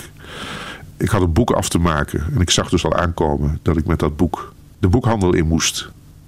En dacht toen, nou, het, eh, dan kan ik mooi een, eh, een dieet volgen. Een paar kilo eraf, nog een paar kilo extra eraf. En dan eh, ben ik weer helemaal het mannetje ik ben altijd in alles fanatiek geweest. Dus ook daarin. Ik ging dan walgelijke diëten volgen zoals... nou ja, dat je om de andere dag capsules slikte die uitzetten in de maag. Waardoor je hongergevoel geremd werd. Dat hielp heel goed. Als je daar dan weer mee ophoudt, dan zegt het lichaam... Hé, hey, wacht eens. Je hebt me wel heel erg veel ontzegd door dat crash dieet. Ik laat me dat niet nog een keer overkomen. Dus ik, eh, ik ga vet hamsteren onder jouw huid. Nou ja, ik heb alle, alle, alle, alle cr- crash diëten heb ik uitgeprobeerd. Dat is alleen maar heel slecht. Houdt het u bezig? Nou, bij vlagen. Ah. Bij vlagen. Eh, Ik heb vorige week nog een bloedonderzoek ondergaan. eh, ook wat betreft cholesterol en leverfunctie en noem maar op. En ik hoorde gisteren van mijn huisarts dat, eh, dat ik een dikke voldoende kreeg. Want ja, uitslag was goed. Ja, waar, waar vrees je op een gegeven moment voor? Ik ben nu 65. Hè, vrees je voor diabetes en zo. Er is allemaal geen sprake van. Nog niet. En, ja, zoals gezegd, ik ben, ik ben geen, geen, grote, geen grote eter. Dus uh, cholesterol en zo krijgt ook niet echt een kans. Maar ja, als ik, moet, ik, moet ik dan ook die hoogst noodzakelijke borrel laten staan? Dat Tonio steeds als bij een kapot televisietoestel met een bliepje uitgaat als wij hem proberen op te roepen. Dat heb ik er toch ook niet voor over. Hoe wilt u herdacht worden? Uh, hoe wil ik herdacht worden? Nou, toch in de eerste plaats als de schrijver die de Nederlandse literatuur en de Nederlandse taal serieus nam en daar blijk van heeft gegeven. Welke boodschap zou u nog willen meegeven? Ja, ik denk wel eens als ik. Er is nu weer een, een, een wereldoorlog voorspeld voor 2020. Uh, iemand die dat met allerlei economische en natuurkundige formules denkt te kunnen afleiden aan de huidige crisissituatie in de wereld. Uh, dat is wat me eigenlijk het meest bezighoudt. Hoe, hoe is het ook mogelijk dat wij, die allemaal uit dezelfde levensbron komen, hè, dezelfde pool van eendenkroos en kikkerdril, waar af en toe een straaltje zon bij kwam en nou ja, waar het leven zich in ontwikkelde. Hoe kan het toch dat we met die gemeenschappelijke afkomst, dat we zo nodig elkaar te lijf moeten gaan? Kijk, ik kan niet zeggen mensen voeren geen oorlog. Maar ik kan wel zeggen, denk eens wat vaker na over die gemeenschappelijke afkomst. daar in die pool met kikkerdril, toen het complexe leven nog moest gebeuren. Ja, toen hadden we nog geen wapens en we waren niet of arm of rijk. We waren gelijk. En, en ver, ver, verlogen. Dus ze zeggen wel eens tegen iemand uh, uit het arbeidersmilieu: uh, verlogen je afkomst niet. Maar er is ook een andere afkomst. Dat is die pool met kikkerdril. Verlogen die afkomst niet. Want we zijn allemaal hè, niet alleen naakt geboren, maar ook uit die modderpoel ontstaan. Uit die oersoep. Daar moeten mensen eens wat meer aan denken voordat ze elkaar willen gaan overheersen. Omdat ze zich beter voelen dan een ander. Of die eeuwige gruwelijke verongelijkheid. Die alleen maar tot wapengekletter leidt. Daar mogen mensen, wat mij betreft, en dat zou mijn boodschap kunnen zijn, wat meer over nadenken. Ik heb nog Nachten in Spaanse tuinen van Manuel de Falla om uh, deze touché mee te eindigen. Dat heeft alles te maken met het volgende boek dat er ook al is. Hè? Kastanje aan de Zee. Ja, ja dat, dat, dat heb ik laten uitbrengen ter gelegenheid van mijn 65e verjaardag. Althans, dat was een aanbod van een bibliophile drukker. Dat is ja, een boek dat over een jaar misschien gewoon in de winkel ligt. En waar deze muziek een rol in speelt? Ja, er is een, er is een, een, een liefdesscène. Waarbij de mannelijke hoofdpersoon, Albert Egberts, een plaat draait met Nachten in Spaanse tuinen. Tijdens die 25 minuten bedrijft hij de liefde met uh, Marieke de Zwart, zijn geliefde uit midden jaren 70. Maar laat ook zijn liefdespel bepalen door nou ja, de tempi. Het is vooral de laatste nocturne die mijn belangstelling heeft, omdat daar nogal op de piano gebeukt wordt op de maat van een flamenco-dans, van een hielstamp-dans. Het, het, is daardoor een hele erotische beschrijving geworden van dit muziekstuk, omdat uh, Albert en Marieke er hun voordeel mee doen.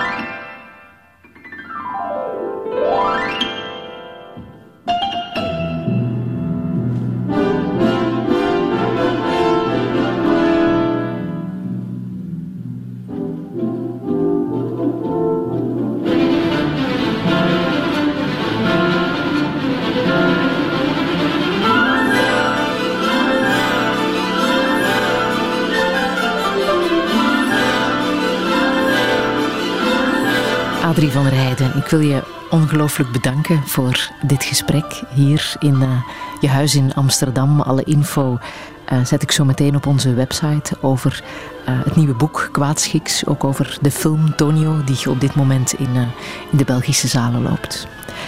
Um, volgende zondag heb ik een sportman in de studio. Dat is Thomas van der Plaatsen. Hoe gaat u de kerstdagen tegemoet? Nou, wij vieren sinds Tonio er niet meer bij is, kerst heel minimaal. Meestal zonder kerstversiering, zonder boom. Maar het kan wel eens gebeuren, dat is de afgelopen zes, zeven jaar wel gebeurd, dat Mirjam plotseling toch het souterrain ingaat en wat versiering naar boven haalt, omdat, omdat het anders zo kaal is. Ik wens u veel warmte in deze decembermaand. Dank je. Herbeluister Touché via de podcast Radio Plus en radio1.be. Radio 1. Altijd benieuwd.